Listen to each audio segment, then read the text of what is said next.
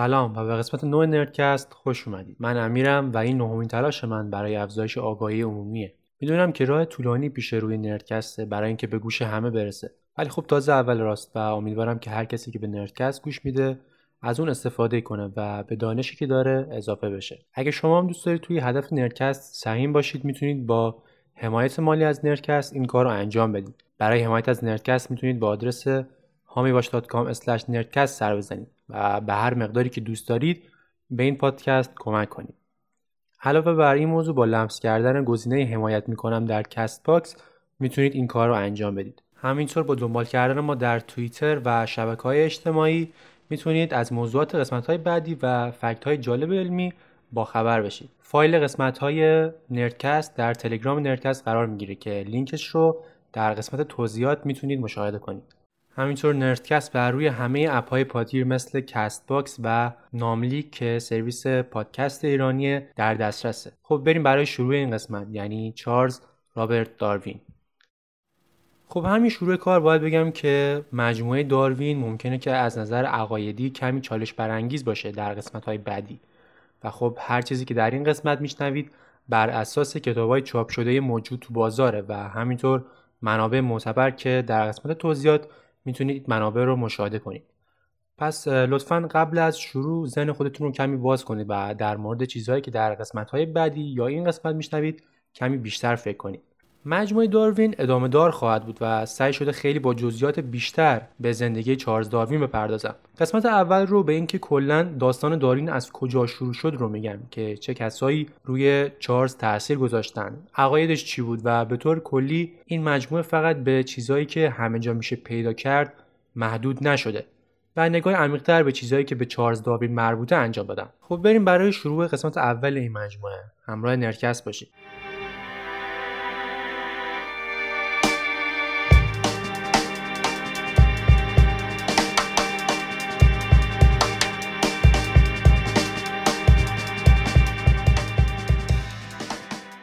میشه گفت که داروین نه تنها یک قدم بلکه صدها قدم از نظر فکری از همسران خودش جلوتر بود. نوع نگاهش به طبیعت و تفکر خاصی که داشت باعث شده بود که آموزه های کلیسا رو به راحتی قبول نکنه.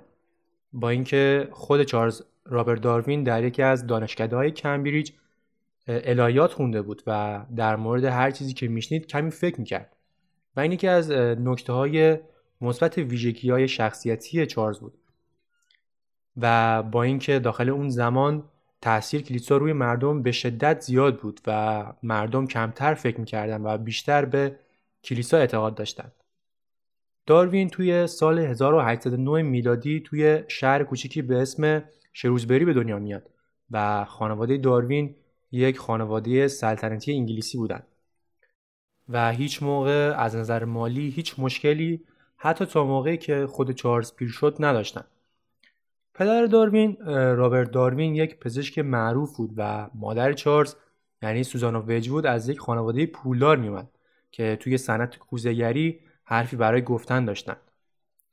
به همین دلیل چارلز توی رفاه به دنیا آمد و توضیح دقیقتر در مورد خانواده داروین اینه که هم پدر و هم مادر چارلز آدمای مذهبی و از جنبش تولیدگرایی یا یونیتارین بودند پس داروین در همچین محیطی رشد کرده و تمام چیزهایی که در مورد داروین از نظر اینکه خدا رو باور نداشت بعد از اینکه به سفرهای معروفش میره شروع میشه که در قسمت های بعدی در مورد این مسئله بیشتر صحبت خواهم کرد. پدر داروین یعنی رابرت داروین چون خودش یک پزشک بود و همچنین پدر بزرگ چارلز یعنی اراسموس داروین یک پزشک بوده خیلی به تحصیلات داروین سختگیری می‌کرد. و دوست داشت که پسرش یعنی چارلز در همین راستا درس بخونه. ولی خب چارلز جور دیگه ای فکر می‌کرد و دوست داشت علاقه خودش رو دنبال کنه که اون طبیعت بود و دوست داشت که یک طبیعت دان بشه. داروین توی کودکی خودش علاقه بسیار زیادی به طبیعت نشون میده و مدام به گشت و گذار توی طبیعت می‌پردازه و سعی می‌کنه که همه چیز رو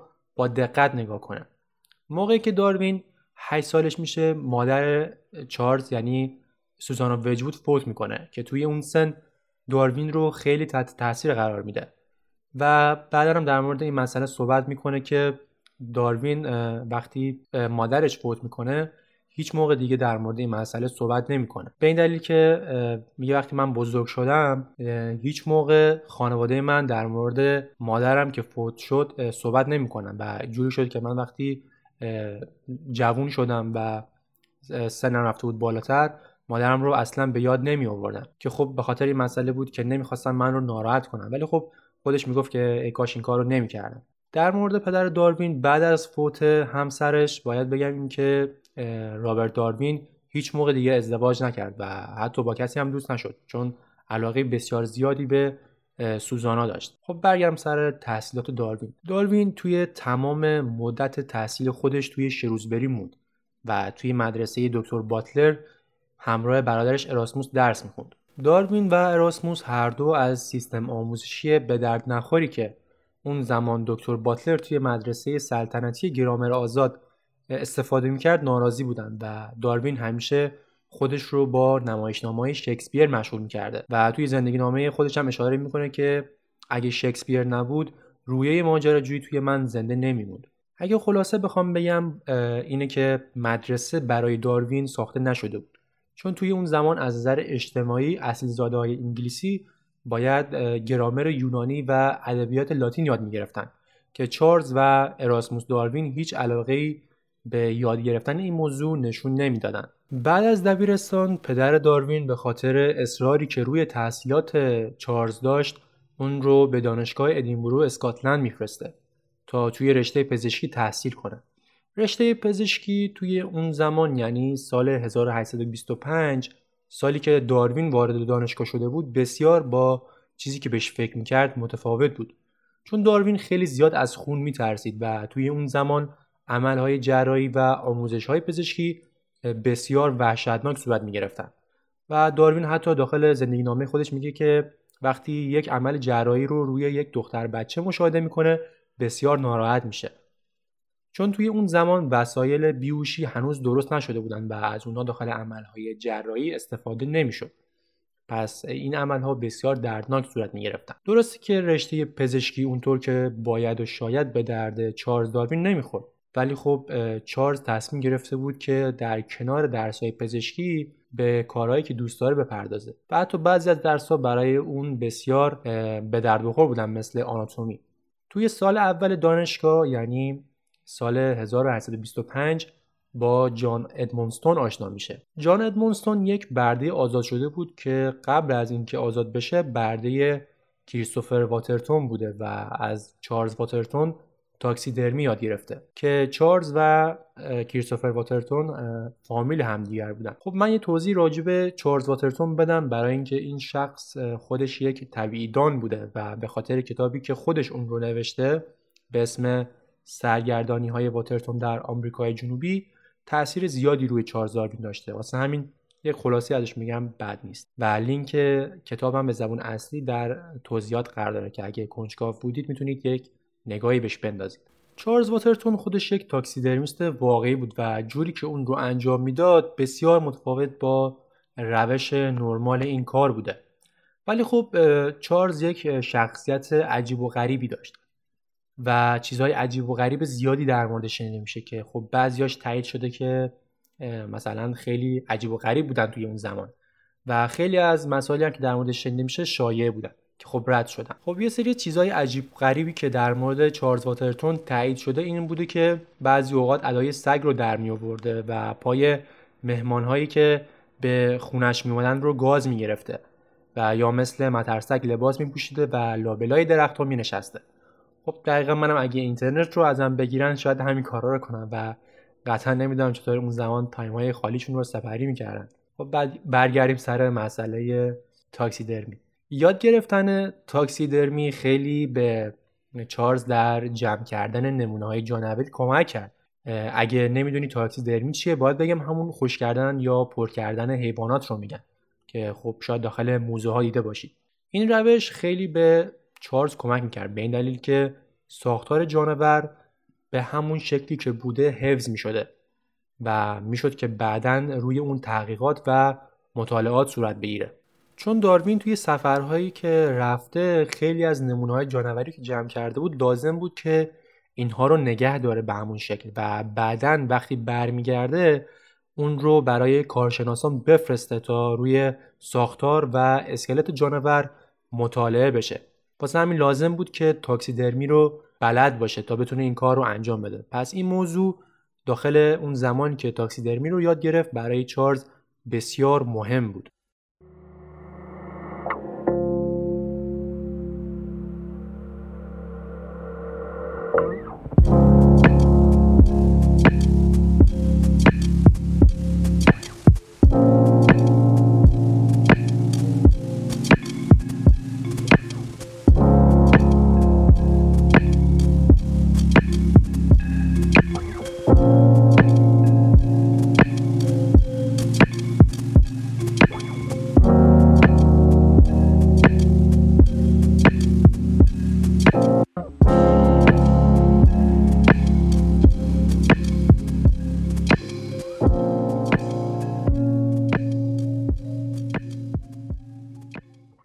توی سال دوم تحصیلش در ادینبرو به انجمن تاریخی طبیعی پلینیان ملحق میشه که توی این انجمن بیشتر افرادی حضور داشتن که عقیده رادیکالی و متریالیستی داشتن. که عقیده این گروه این بوده که هر چیزی که در این جهان وجود داره از انرژی و ماده درست شده و هر پدیده هم که به وجود میاد نتیجه واکنش این مواد و انرژی است و نه, نه چیزی دیگه ای که خب این گروه عقیده و باورهایی که داشتن بیشتر در مدارس و دانشگاه های سلطنتی بحث می شده و در مدارس عادی و معمولی این بحث وجود نداشته. این انجمن که ویژه دانشجویان طبیعی دان بود چارلز رو به عنوان یک علاقه من پذیرفته بود و تحت نظر رابرت ادموند گراند کار می‌کرد.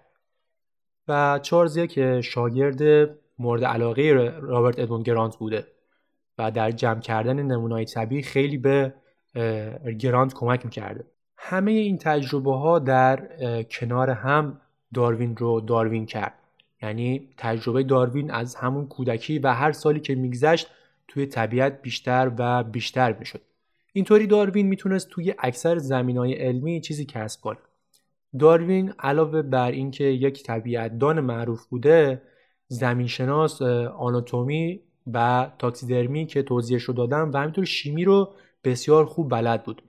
شیمی رو زمانی که سنش کمتر بوده یاد گرفته با کمک برادرش اراسموس. چون اراسموس و داروین همیشه سعی داشتن در حیات پشتی خونشون های شیمی رو انجام بدن و پدر اونها هم همیشه مشوق اونها بوده و همیشه سعی می‌کرد که اونها رو کمک کنه. همونطور که اشاره کردم ادموند گران چارلز رو خیلی دوست داشت و یکی از شاگردان بسیار محبوب همه اساتیدم بود. اما وسط راه دوستی گرانت و داروین یه سری مشکلاتی پیش میاد. اینکه گرانت خیلی چارلز دوست داشت ولی از نظر شهرتی که داشت و عقاید رادیکالی که داشت بعدا شهرتش کمتر شد. و همینطور سوء استفاده که رابرت ادموند گران از یکی از مقاله های چارلز داروین می‌کنه باعث میشه که دوستی این دو فرد به مشکل بخوره و رابرت داروین دیگه حتی وقتی هم پیر میشه دیگه با گرانت کار نمی‌کنه. داروین علاوه بر اینکه در گروه طبیعی دانها به اسم پلینیان عضو بوده در یک انجمن محدودتر به دانشجویان دکترا در دانشگاه ادینبرو هم عضو بود و این گروه اسمشون ورنریان بوده که رابرت جیمسون اون رو تشکیل داده.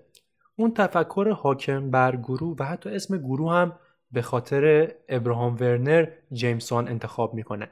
که خب برای اینکه بدونیم دیدگاه چارلز چطور توی زمان شکل گرفته بسیار خوبه که یک توضیح هم در موردش بدم. رابرت جیمسون مؤسس این گروه در دانشگاه ادینبرو بر اساس تفکرات ابراهام ورنر اون رو انتخاب می‌کنه.